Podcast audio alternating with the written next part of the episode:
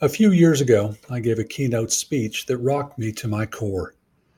I shared a vulnerable story about suffering, alienation, and ultimately redemption. The incredibly positive feedback, well, it was humbling. For nearly 20 years, a friend had encouraged me to record my story so more people would read it, would feel affirmed, would feel less alone. Enter the book, my book. The Man in the Ditch, a redemption story for today, is live after years of planning and months of nose to the grindstone writing, editing, and rewriting. This book is my personal thank you note to the people who pulled me out of the ditch, onto solid ground, and ultimately to redemption. And it's a love letter to others who find themselves in the ditch, a reassurance that they are never alone, a promise that life can be better. You can learn more about it on my website, themaninthe.ditch.com, and you can order it on Barnes & Noble, Target, and Amazon. I'd be honored if you grabbed a copy, and even more so if you considered leaving a review on Amazon. Enjoy the show.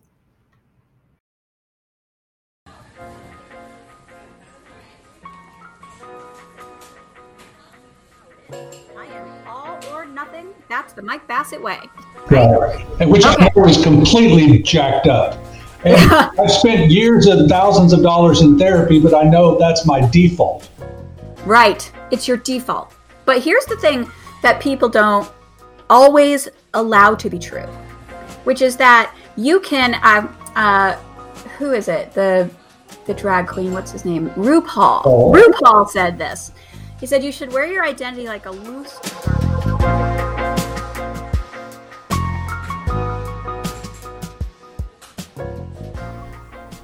This is Mike Bassett, and welcome to Legal Grounds Conversations on Life, Leadership, and Law. There's a part of the legal profession that I have to admit I have a love hate relationship with. It's called the billable hour.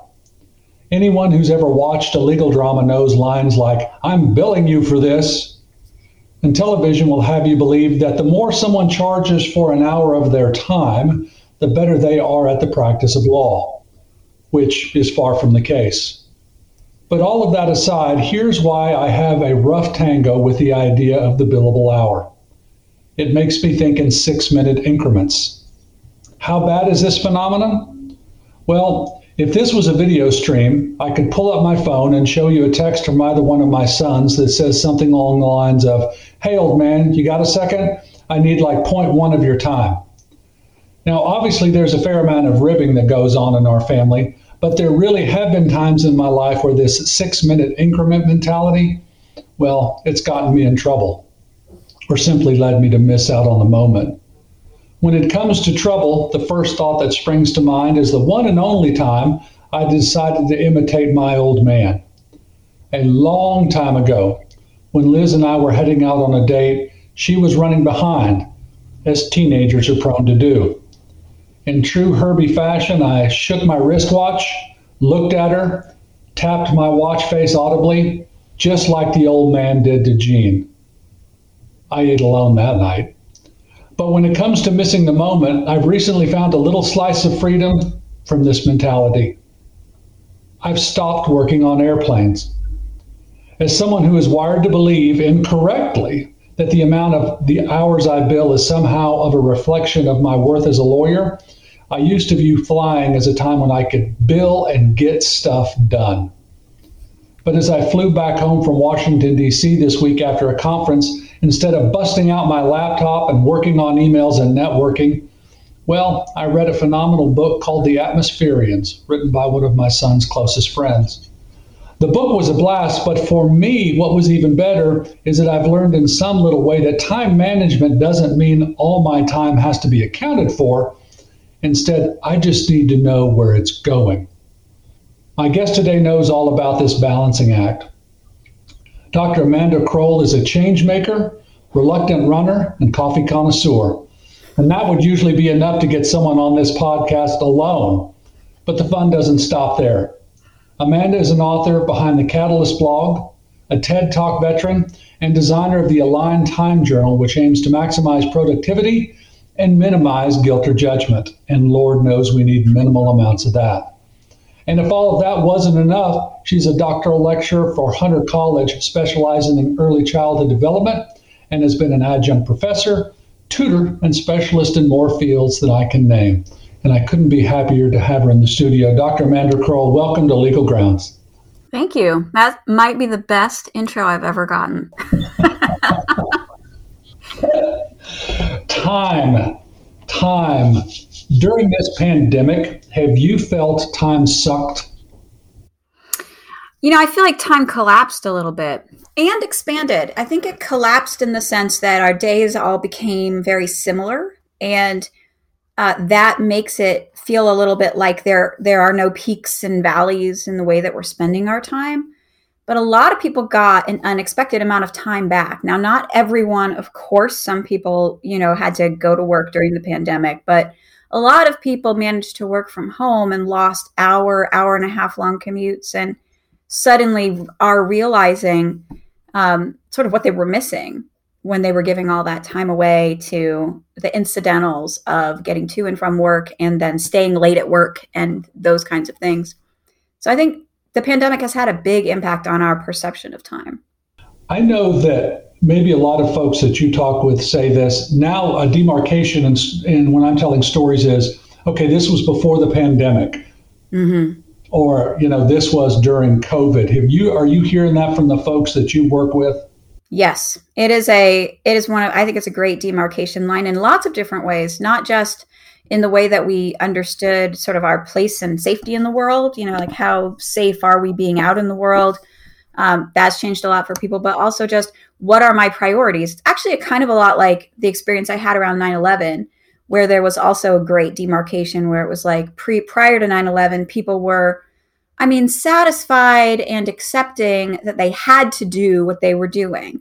Post 9 11, there were a lot of people who left their jobs, started new gigs, changed directions. I think the pandemic I mean, we're actually already seeing it. They're calling it the great resignation. People are just leaving their jobs in droves and getting new jobs uh, because it's just not worth it. Life is short. Um, and there are opportunities, and people are are realizing that you know things can change on a dime. So you better be doing what you want to do. So you use this term, and I love it: accidental entrepreneur. First, how long did it take you to come up with that phrase? You know, I don't know. I think it hit me like a thunderbolt because I myself am an accidental entrepreneur. And, you know, I help people actually build their businesses now. And I think it's because I was so shocked by the fact that I had to have a business. So, you know, I'm a very helpery type. You know, I'm like, I'll just help you. And then I was just run ragged helping so many people for so little money that I kind of had to address it or I wasn't going to be able to continue to help the people I wanted to help. So I had to figure out how do I charge for what I'm doing? How do I build systems so I have income and client, you know, all of that stuff. And when we talk about 9 11 and then the pandemic, I mm-hmm. bet you are seeing a lot of people who have become accidental entrepreneurs yes. during the pandemic. Yeah. Well, that, part of it's because suddenly they have this time. Yep. And part of it's because things got things got volatile and the systems broke down. I think no matter what side of any aisle you might find yourself on, it's very clear that the institutions, the companies, the the healthcare systems, the information systems, like everything's just you know, you start to think, I better have a little something that I'm in control of. Mm-hmm. And that and I mean, economic insecurity leads people to side hustles. You want to have a little, you know, diversified income streams.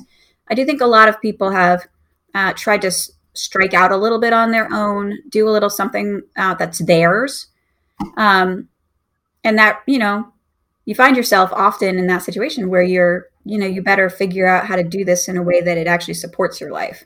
Because a business, as you probably know, like a business can be like the worst hobby ever.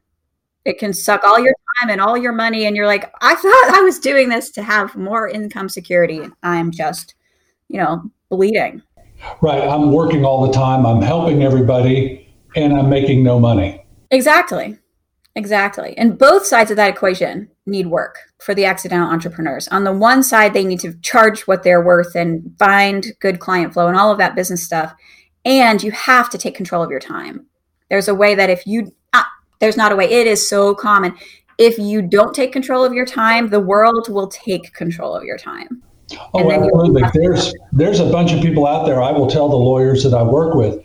I've been practicing for 34 years. Nobody has ever come in my office and said, "Mike, you really should go on vacation. Let me let me clear eight days off your calendar." That's right. And so now I've gotten to the habit. In September, I stake out all my vacation days for the following year.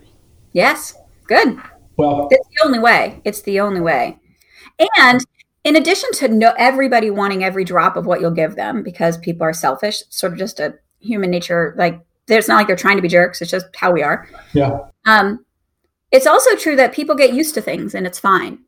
It, once they know that you know Mike's never available between December 16th and the 31st, so just let it go. It's never going to happen. People get used to things, and it nothing is this enormous consequential thing that we think it is. Um, but some of that you just have to live your way into it, which is a lot of how I sort of talk to people about change. It's like you can sit and think in a room by yourself if you want to, but until you're out there in the world doing things differently, talking to people and handling uh, the consequences, that you can actually live your way into a different way of being.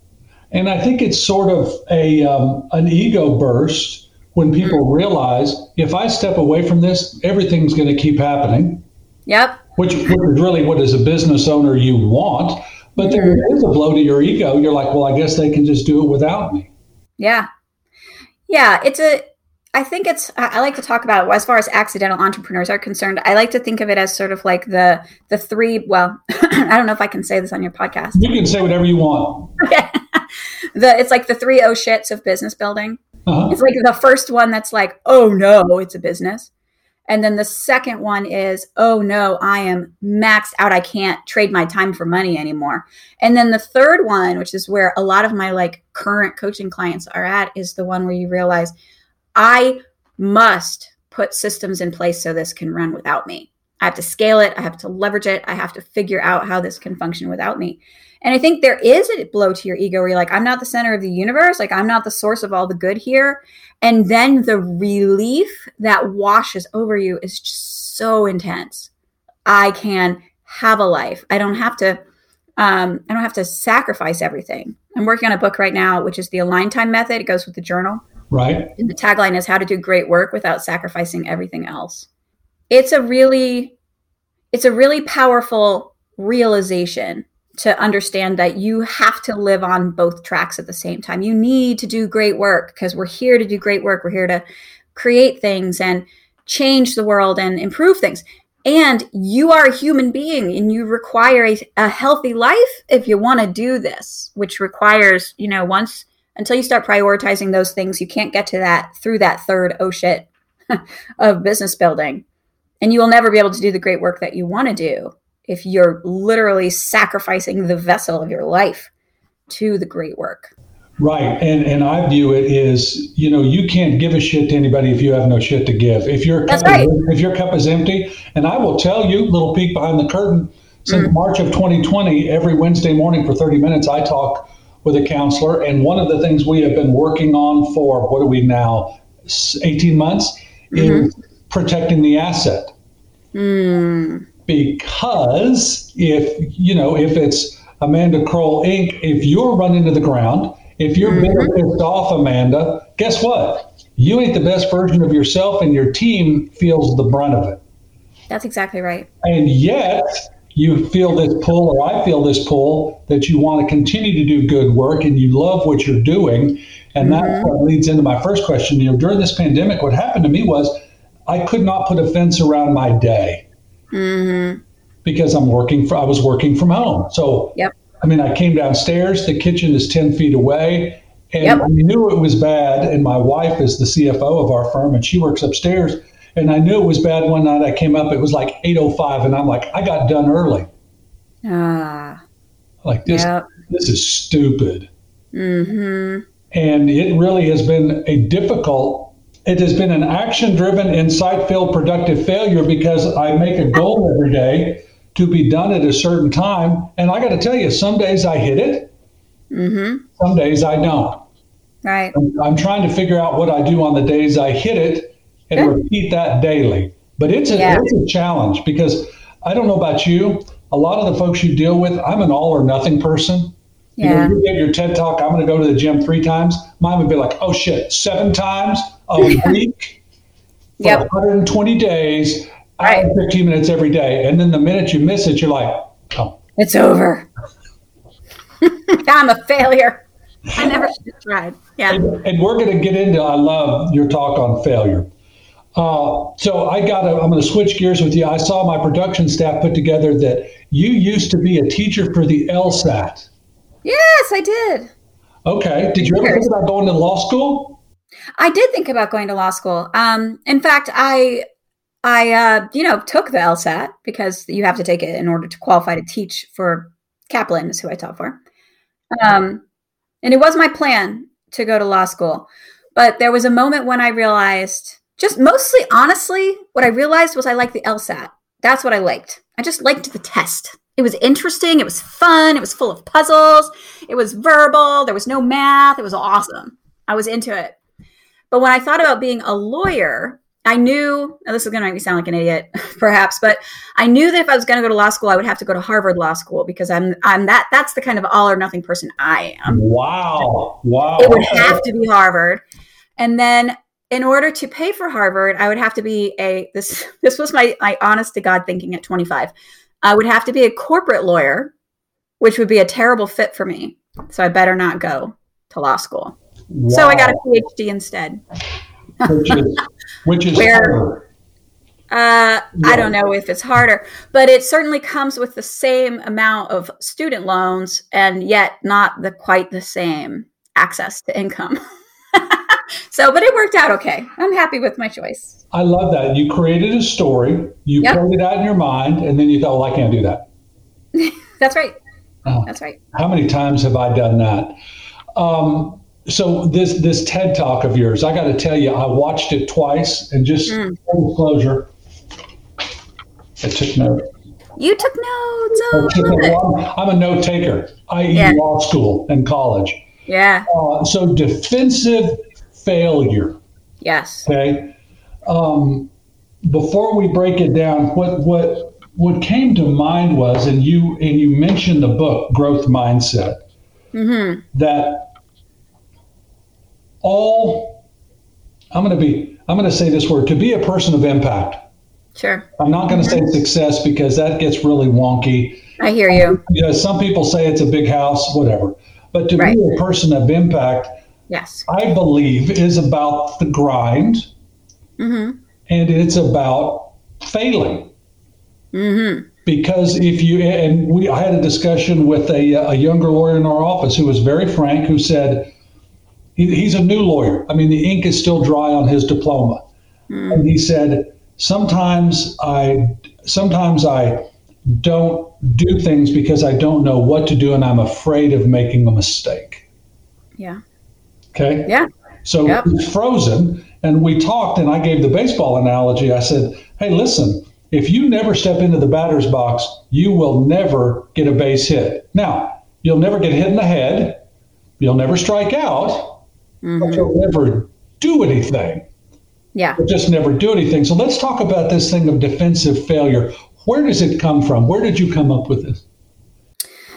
So, defensive failure is sort of a root cause of procrastination. So, p- my PhD is in cognitive psychology. And so, a lot of what I think about is sort of how does the brain operate in a world where we are familiarity animals?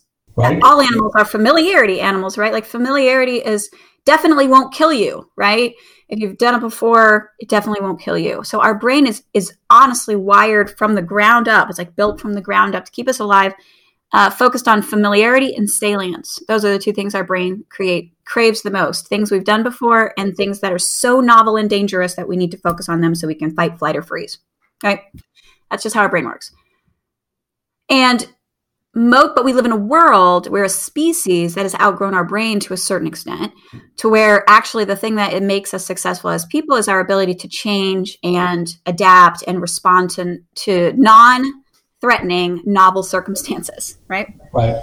but we are all really um, we're really bad at it um, because because our brain is not set up for it so there's this way that when our brain is not convinced that we can do what we said we would do for mindset reasons, which are these categories of beliefs, these beliefs that are we hold about ourselves. Either uh, I'm not the I'm not capable of doing it, or I'm not the kind of person who does it, and it will like alienate me from my people, or actually I don't really want to. If those beliefs are in place, then your brain doesn't believe that you will actually succeed at doing it, and then sort of behind the scenes, almost unconsciously, it just redirects you around it. And this is what people call often when people are talking about procrastination, what they're really talking about is defensive failure. They are stuck in their own minds in what we call a competing commitments loop, where they they want two things that their brain can't choose between.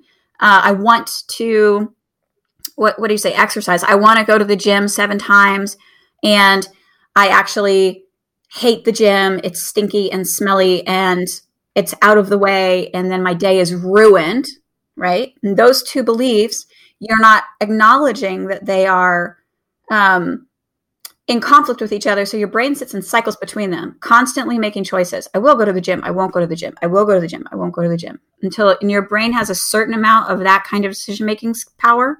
It runs through it. It's like forget about it.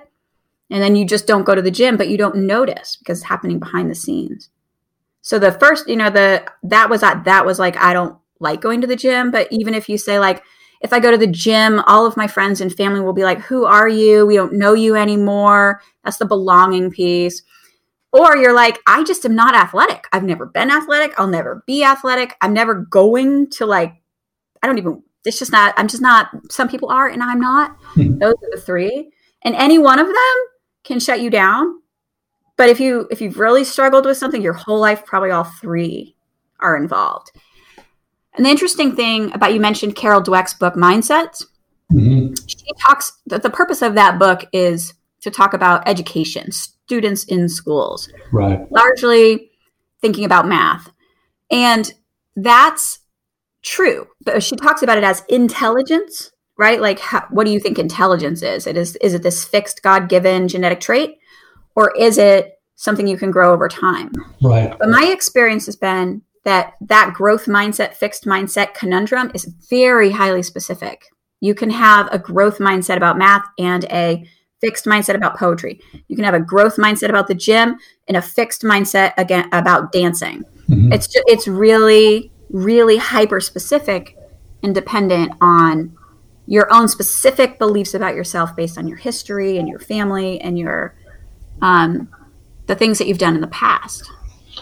You know, when I was listening to your TED talk, the, the second thing I'm going to jump around a bit was, you know, I think folks like me don't do things like this. Do mm. you think that there is a, a hint of that first cousin imposter syndrome that sort of plays into this when we talk about defensive failure?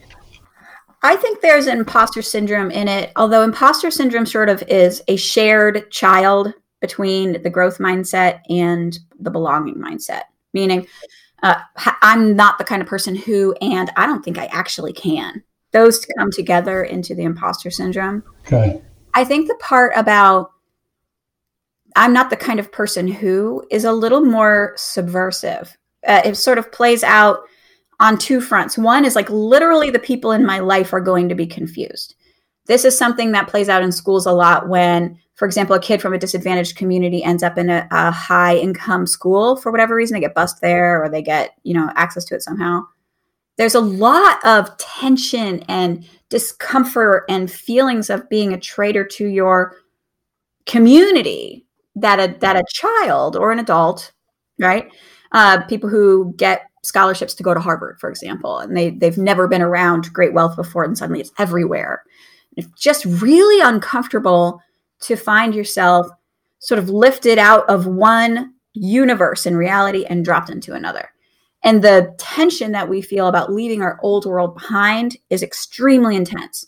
It's a much less intense version of that when you talk about going from somebody who never exercised to someone who goes to the gym, but it's just a milder version of the same thing. Like, what am I leaving behind? What am I leaving? Uh, what who am I turning my back on? And there's this there's another way that it plays out in your own mind and your own beliefs about how things are related. I call it the banana of beliefs. It's like if I'm an athletic person, what else does that mean? And we're not exactly examining the bunch of bananas we're looking at, right. but they're impacting us nonetheless. Like, oh, athletic people are not very intelligent. And I'm not saying I believe these things. I'm just saying, like, in this the world of stereotypes, right. we sort of group beliefs together. Athletic people aren't very intelligent. They're so they're shallow. They're worried. They're they care about their body. So if I exercise, we don't even know that we're doing this. If I exercise, I'm going to have to also be those things and that's unacceptable to me right so that causes us to to sort of fall prey to that belonging mindset procrastination defensive failure and so the one you talk about you know maybe a child from an underprivileged family ending up going to harvard i can absolutely see that you know the the cultural pull of what do you think you're better than us right or these are my friends i can't be in one or the other i what made me think about was times in my life where i've said okay you know what?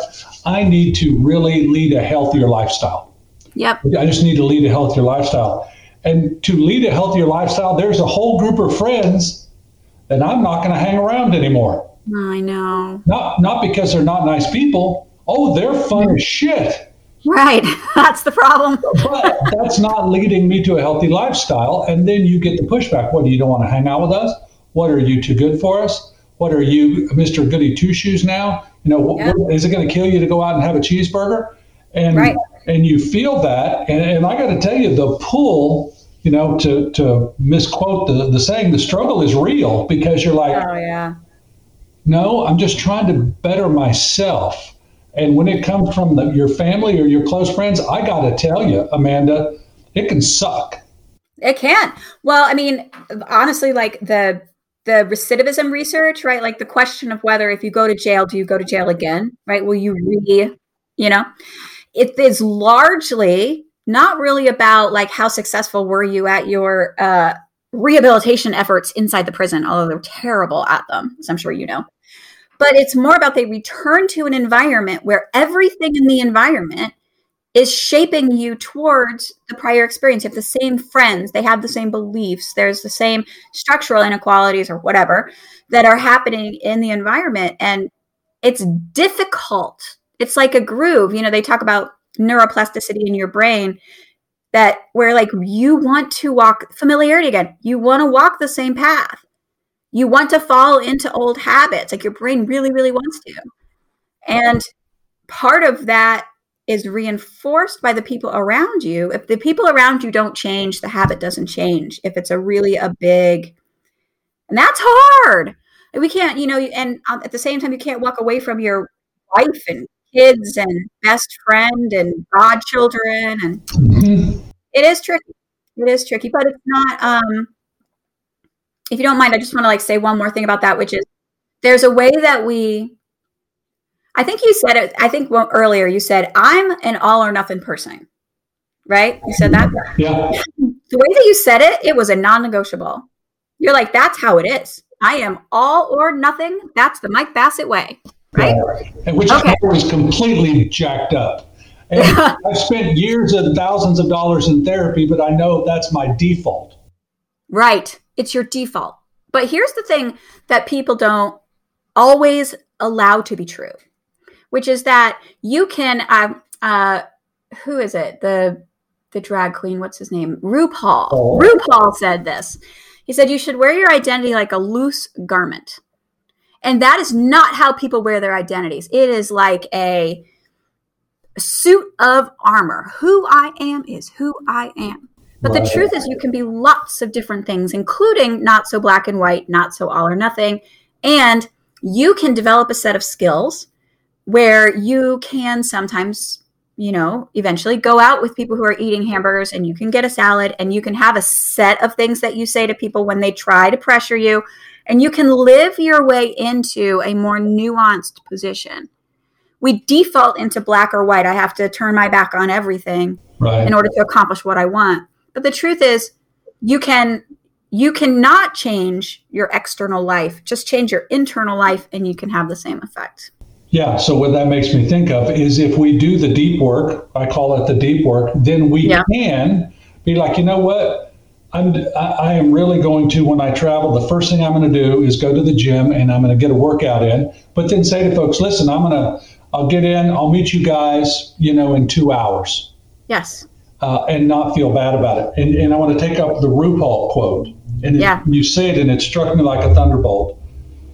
So in our family, we have we have struggled with folks who have various degrees of mental illness, and and if you are a a high functioning, hard charging A personality, sometimes people who struggle getting to places on time or fulfilling their promises can really be troubling. And I don't know if you had experience with folks like this who yes. will say, Amanda, I am there. Let's go on a trip. I've got my ticket. I'll meet you at the airport. I am so stoked. Mm-hmm. We're at the airport and they're not there and they miss the trip. Okay. Yep. Well, I think you can. I think I've come to this conclusion. It didn't dawn on me. Again, it took a lot of work and a lot of therapy. We can be rigid and hold on to, by God, this is the way it's got to be, or learn to love people loosely. Mm-hmm. Mm-hmm. Love them loosely. And that is, you know what, dude, I'd love you. Amanda, let's go on the trip. And I know that you're you know, to use a phrase I love so much here in the uh, pandemic, I know you're a hot ass mess and there's a 50 50 chance you will not show up.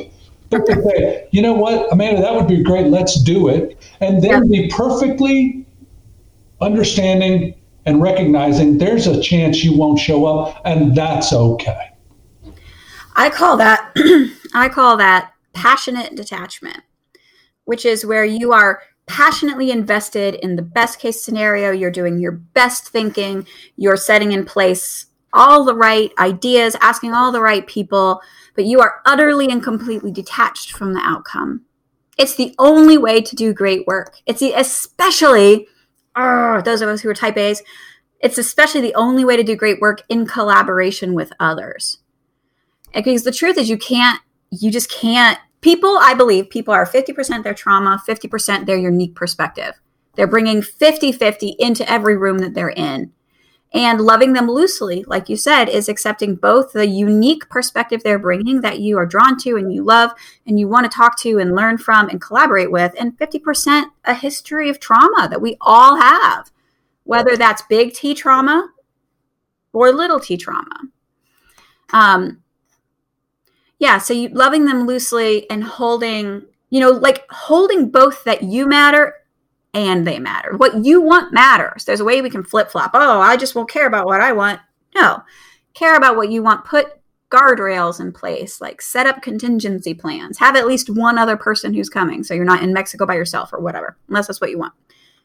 And allow for them to just be who they are because they have no option but to be who they are and I find people are much more likely to hear you, adjust, see things differently, make small changes when they're not being, when they don't have to admit to being the, you know, some deep, like some sort of terrible version of themselves in order to have the conversation. Yeah, so we're going to go from RuPaul to St. Ignatius because I'm a Catholic. And one of the things St. Ignatius talks about is this term just benign indifference. Or, mm. you know what, I, I really would love for this to happen, but okay, if it doesn't, there must be another path. I'm passionate about it. Yeah. It's not being yeah. milk toast. But mm-hmm. okay, I really want this to happen. And for those of us who are control freaks, everybody who's control freak, raise their hand. You want stuff to happen, but then if it doesn't, to be able to say, okay, well, that was a failure. Yeah. Okay, that didn't work, but that gets me closer to where I need to be. Yeah.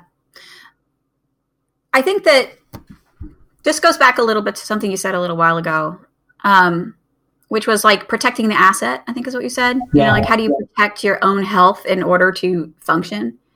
I think um, I find that there, like that, that is true, and there is a way where the real gold of a life and a business and a creative endeavor and a you know a scientific discovery or whatever whatever great work you're doing um, that the real magic happens when you go beyond protecting the asset to like optimizing the asset almost.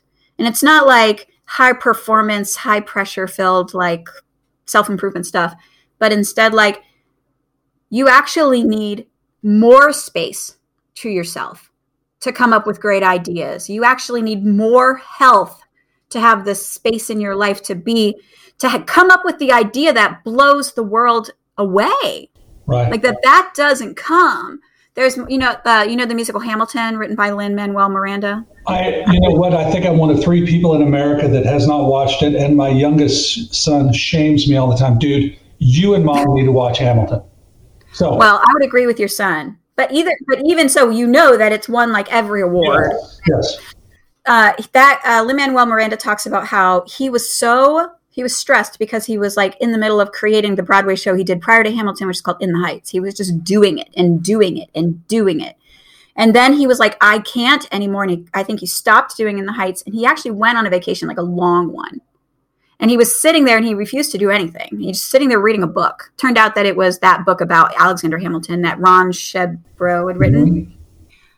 And he says, like, there's no way the idea for Hamilton could have gotten to me in the state I was in before I just unplugged, detached. And that is, I think, very powerfully true, especially when you get to the point where where we're at, where like we're successful at what we're doing. And now what we're looking for is the great contribution, the person of impact. And it requires that we be uh, even more protective of our asset, as you said, even than we think. And I think that that's also a similarly true fact is that we have to learn how to collaborate with other people, which is this thing we were talking about sort of recently. Mhm. It's it's similar. It's like we're not very good at it. We're not very good at loving each other as we are, accepting our trauma along with our insights. Like we expect everyone to be perfect because we're all in such an intense like battle against time. Mhm. But the great ideas, the true innovation, isn't something that like he would have never been able to create Hamilton without Daveed Diggs, right? Well, someday you'll know what I mean by that. Okay, but I, I know and I know exactly what you mean, and I can point to a time where, Mhm. of course, in the world as a, as a lawyer, the billable clock for most almost all lawyers is just the sort of Damocles that hangs over us all the time, and Yeah. literally it just gets ingrained in your mind, and that is a, a one of the measures of you know productivity. How do I you know what hours am I billing? But I distinctly remember, I distinctly remember that uh, I just wrote a book, and we'll talk about it when we're off the air. I just Yeah. remember the idea for it came sitting at Lucky's, my favorite diner that I go to for breakfast meetings, and I always get there early.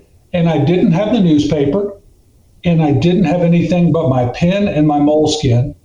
Mm. I thought, huh. And I started sketching stuff out.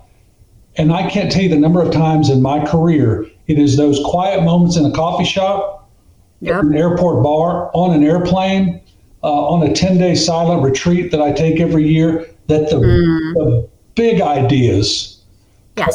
but it's counterintuitive, Amanda. It's counterintuitive because the world tells us grind, get in, sun up to sundown. That's what's going to make a difference, which it's not. No. In fact, it will keep you locked in all cycles of defensive failure. Right. Uh, no, it's it is uh, one of the things that uh, in the book that I'm writing, which I'll send you. Um, it is is the real driver of great work is self expertise. Who are you? And what is required for you to have your great ideas? What does it look when you need to grind away? What do we need to have in place? Like you were talking about, um, the well what are you working on where you you're trying to figure out was it billable hours where you're trying to figure out how how do i do this and you keep messing it up and is that what you're Oh, yeah, talking about yeah. Uh, billable hours of how do I how am I able to end my day at That's right. 5:30 at night and not look up and it's 7:30 and I'm still going. yes that's a question of self expertise so it's like you don't have to make sense to anyone else and we are trying so hard to make sense to everyone right to be perfect to be you know whatever all that drama that imposter syndrome. But the real truth of it is there's a way for mike bassett to end his day at five. And the question that when that's the only question and everything is on the table then you develop real self expertise that makes it possible for you to have your best ideas under the best circumstances that you can implement quickly and be that person of impact. Right. but when we're when we're like crammed into the way the world wants us to think of productivity as this like never ending like battle against too many to-dos but actually i would say I would look at your list of to dos and I would make it my business to cut 50% of them. Oh, yeah. And, you know? And then, then you get into that space where you can be creative and you can discover unexpected things like, if I turn off my email from three to five and only sit and wrap up my day for all that time, I'll be so efficient, I will be done at 5 mm-hmm. And then you're like, oh, that was easy. But you don't find it if you're if you're trying to constantly meet every expectation. Right. And if you and if you buy into the myth mm-hmm. that production equals worth, which it ah. doesn't. Good. Which it which it which it doesn't. And no. it does make me think of um, I think a lot of times people fall into the trap, me included. If I only had self discipline, if I was just more disciplined, and, and I have not done the research like you have, but I have come to learn this cold hard truth. It has shit to do with self discipline. It has more to do with setting yourself up to make it frictionless to go to the gym, to yeah. be done at five, to do that because every day we are faced with these choices. And you're right. Mm-hmm. You were talking about we are creatures of habit. Mm. Running joke in our family, we will go to. So my son and I went to Washington D.C. We spent a weekend together, and we went the first night there. We go to the concierge and say, "Hey, listen, we're new in town. We don't want. We can go to some of these places anywhere. Where should we go?" And they mm. said, "Go to Old Ebbitt's I think it's Old Ebbitt's Restaurant or something. It's the mm-hmm. oldest restaurant in DC. Great. We go over there. It's packed. We're like, can we get two at the bar? Yes. Go up, have a hamburger, have a beer. It's great. The next day in the afternoon, where do you want to go? I'm, let's go back to Ebbitt's. And my son's like, no, dude, we are not doing that. We're in DC. But you know what? Yeah. I was completely ready. Well, I like that. I know where it is now. Yep. Yep. I know where the I know where the bar is. I know where the mm-hmm. I want to do that. And while mm-hmm. that protected us 10 million years or 10,000 years ago, it really locks you into being a, living a smaller life. Wouldn't you agree? I would agree. Well, and I think like I think what you were saying about that is is true. I think there is that habit and and you can enjoy things you know like you get to be a human being and human beings like love repetition. So you can give yourself the gift of repetition. It's okay. Like you can drive to the gas station the same way you always drive to the gas station. Like not everything has to be like this chaos of change, right? Right. But when you when you're trying to do something different that you haven't done before, that's really when like be in DC and truly enjoy it or write a book but you've never written a book or or you know like the things you really want to do. That's where you need to save your your determination and your willpower to find your way into to experiment your way into how you best can accomplish that change. Right. Willpower is really important. Willpower and discipline it's important but they are skills that are meant to be used rarely. The best thing you can do is set up your life so that like you said it's frictionless to do what it is you want to do so that you have access to your willpower to do the things that are hard that get you closer to your actual long-term hopes and dreams.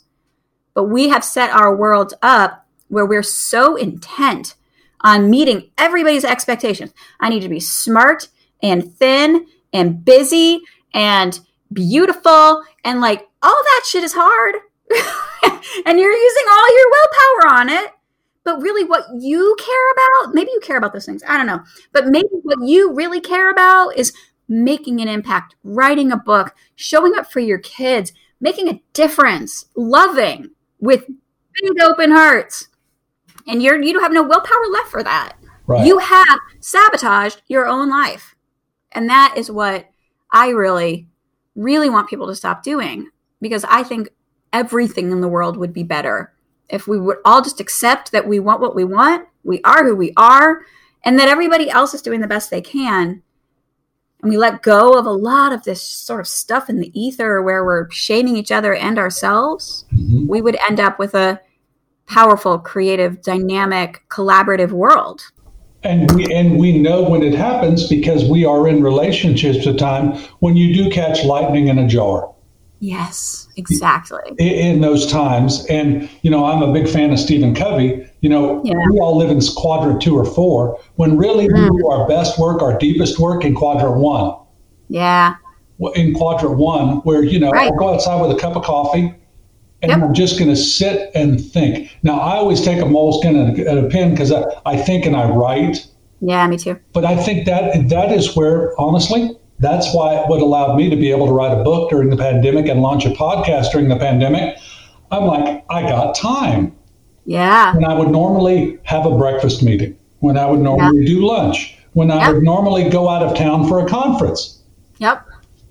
I don't do I don't have that. And so that freed up this. Now here's the challenge. Mm-hmm. Now we're going back to normal and here in Texas, we're zero to a hundred again. Mm-hmm. Okay, well, I, now it becomes protecting what I've sort of expanded out. Yeah. And I know I'm not going to do all that again because I kind of yeah. like what I got here. Yeah. Yeah.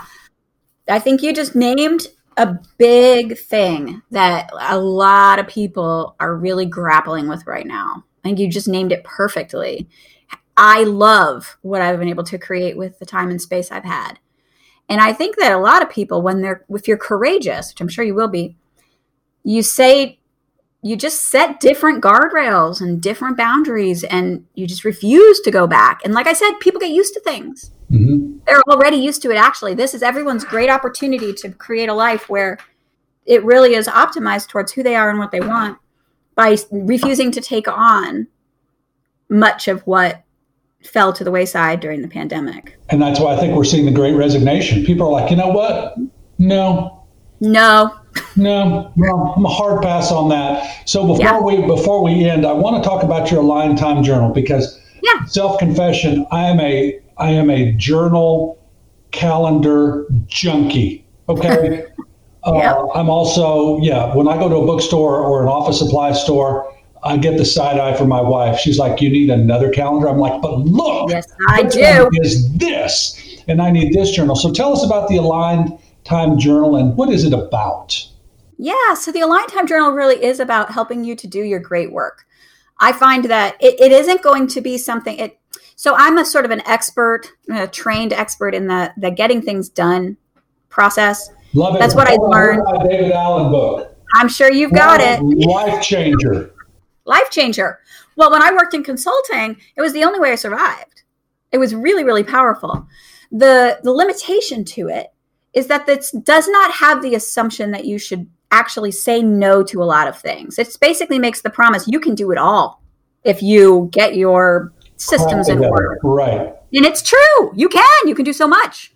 But I find that until you take on a few other mindset shifts that I refer to as sort of the compassionate time management, the saying no, the building self expertise, and the supporting yourself as you do something new.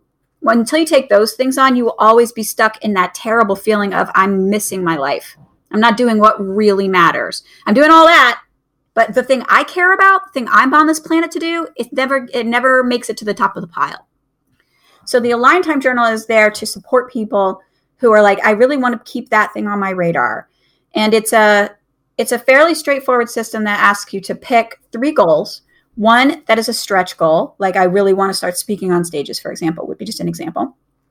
A support goal that you think is going to help pave the way for that stretch goal to be easier, like maybe I need to get better at my paperwork or something like that.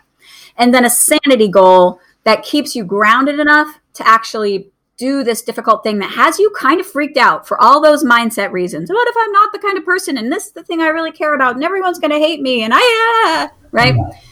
To calm your mind enough, you need a sanity practice that helps you stay grounded. And it can be anything. It can be exercise if that keeps you grounded and not panicked, meditation, eating well, whatever. Honestly, it could be eating cookies as far as I'm concerned because what I want is for you to do your great work. And then it supports you weekly on SEG, how do the question that's at the center of it is how do I get a little closer to my dreams this week? And then how do I get a little closer to my dreams today? And it takes big goals and breaks them all the way down to the daily. And then the other big piece of it, there's lots, and I'll send you one. Please. So you have to send me your address. Um, the big thing is that it asks you what's likely to get in my way. It's that mental contrasting. If you've heard of that, it's like what's going to get in my way because if you acknowledge it's going to get in your way, you're more likely to find your way around it. Mm-hmm. When it gets in your way and you're surprised, then you're preoccupied with the surprise. You don't want to be preoccupied with surprise. Just to just find your way around it and keep moving forward. Um, and of course, there's gratitude built into it and reflection and all the good stuff from psychology that helps us do great work without sacrificing everything else. But it really is sort of a works, it's like a workbench. Come here and think about your great work once a week, once a day, move it forward. It doesn't have a place for you to put all of your like, you know, it's not like a calendar, you know, write down Work, your yeah. client meetings and stuff. It's a it's a sacred space to focus on your great work. You know what I hear you saying? It just dawned on me because you really chose the word well. Well, an accidental entrepreneur. To to go from that, I think what I hear you saying is you need to be an intentional person in the way Yeah. you live your life. We fall into, oh shit, look, I've got a podcast now, or oh look, now I've got a consulting business. Oh look, Yep. now I've got a law firm. To Yep. being intentional about it Yep. and, and staking out our course because if we don't then i think you're right our lives are run by other people which Mhm. we end up bitter pissed off and generally broke Yes. And no closer to what we want. right Yeah. Which is the bitter part of what you just said. Yeah. yeah what Well, and- really drives us so if people Yeah. want to get a hold of you because your website is killer I, I really liked it if people Thank want to get a hold of you if people want to reach out to you they're interested in the book what is the easiest way for them to find you in the ether Yeah. So I'm at amandacrowell.com. I suppose you'll put that in the show notes. yes And on the about page and on the coaching page, there's a place where if you uh, if you want to consider working together, uh, you can definitely schedule a call and I can hear what's going on with you. And then the Align Time Journal is a great way to get started. It has a lot of my own ideas sort of baked into it, of course. That's at amandacrowell.com front slash by dash aligned dash time. Um, and we'll put that in the show notes too, I'm sure. absolutely we've got all of your stuff that we will link to your show notes including your ted talk Oh, thank you. So as we wrap up, so you, the folks you deal with every day, the accidental entrepreneurs, the folks that you are coaching, what what is the overarching piece of advice that you find yourself giving in varying shades to folks in this last 18 months? What is the thing that you keep roll, hearing rolling off your lips, Amanda? Oh man, that's a good question. I think in the space, well, in the space of being an accidental entrepreneur and building a business, what I've said to people again and again, especially in this environment where people are very overwhelmed, and a lot of the people I help are trying to help people, is that being your, the youiest you is how I say it. Being the most yourself is the most powerful magnet that you can place in the middle of your business.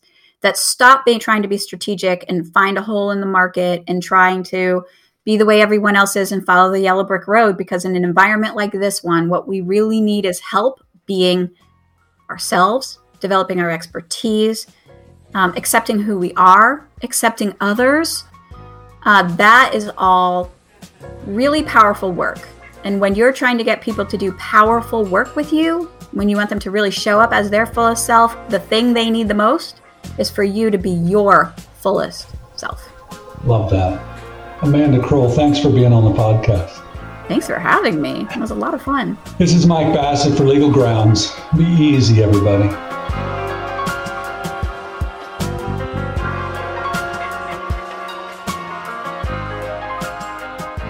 Legal Grounds was written, recorded, and produced by Dust Devil Press. To learn more about today's guest and for links to the topics and materials discussed, please check out our show notes. For more information on Mike Bassett, visit thebassettfirm.com. Questions, topic ideas, and guest suggestions can be emailed to legalgrounds at thebassettfirm.com.